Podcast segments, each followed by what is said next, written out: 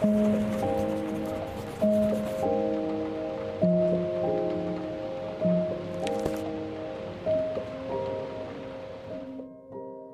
talianskom meste Turín sa nachádza prezvláštna relikvia, tzv. turínske plátno. U jedných vzbudzuje obdiv, pokým u druhých pochybnosť.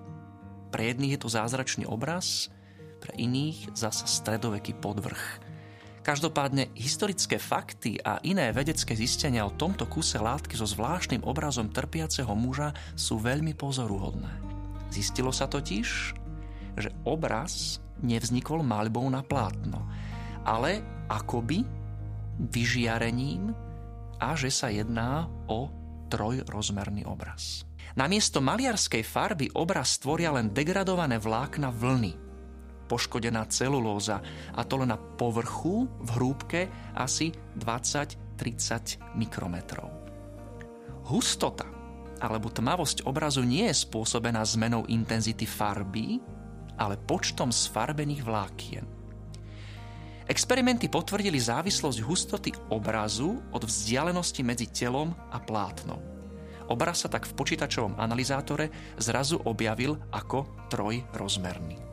To, čo je ale udivujúce ešte viac, sú červené škvrny, ktorým je plátno posiaté a tie sú zaschnutými pozostatkami pravej ľudskej mužskej krvi skupiny AB.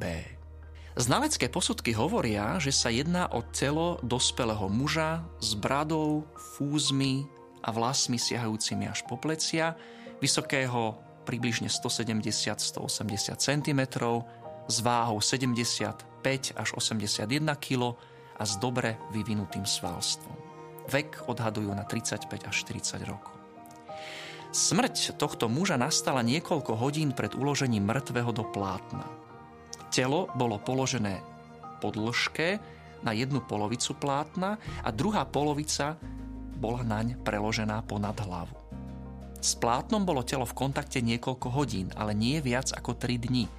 Totiž na oboch stranách tela badať stopky kvapôčiek posmrtného séra, ktoré vychádza z pórov, no nebadať žiadne známky rozkladu.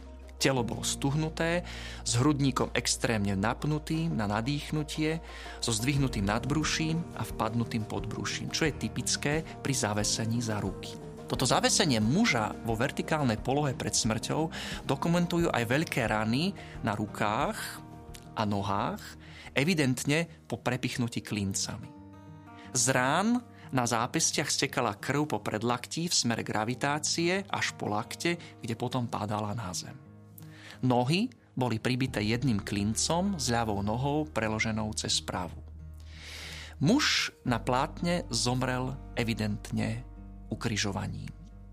Na hrudníku má najväčšiu ranu medzi 5. a 6. rebrom, veľkú 4,4 až 1,1 cm, spôsobenú ostrou bodnou zbraňou, zrejme kopiou.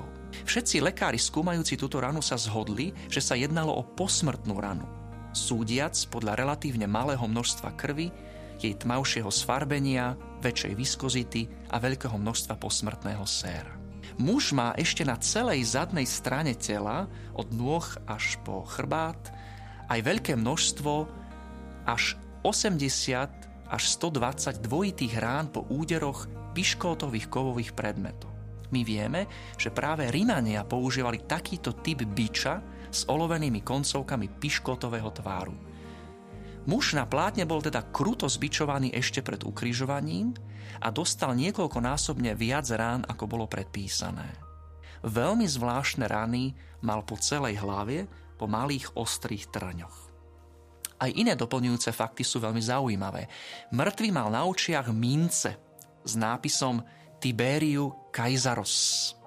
Poncius Pilát ktorý bol vládcom eh, v Palestíne, dal v roku 29 až 30 raziť peniaz leptón s týmto nápisom.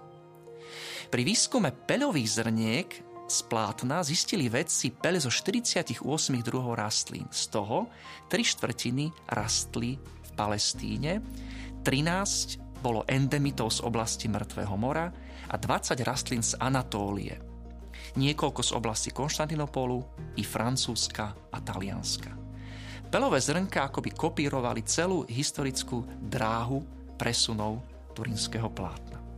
Uhlíkovou metódou, ktorá skúma počas rozpadu radioaktívneho uhlíka C14, z odstrihnutého kúska látky z kraja plátna sa zistilo datovanie do rokov 1260 a 1390. Tento výskum bol však kritizovaný, nakoľko plátno prešlo niekoľkonásobnými opravami.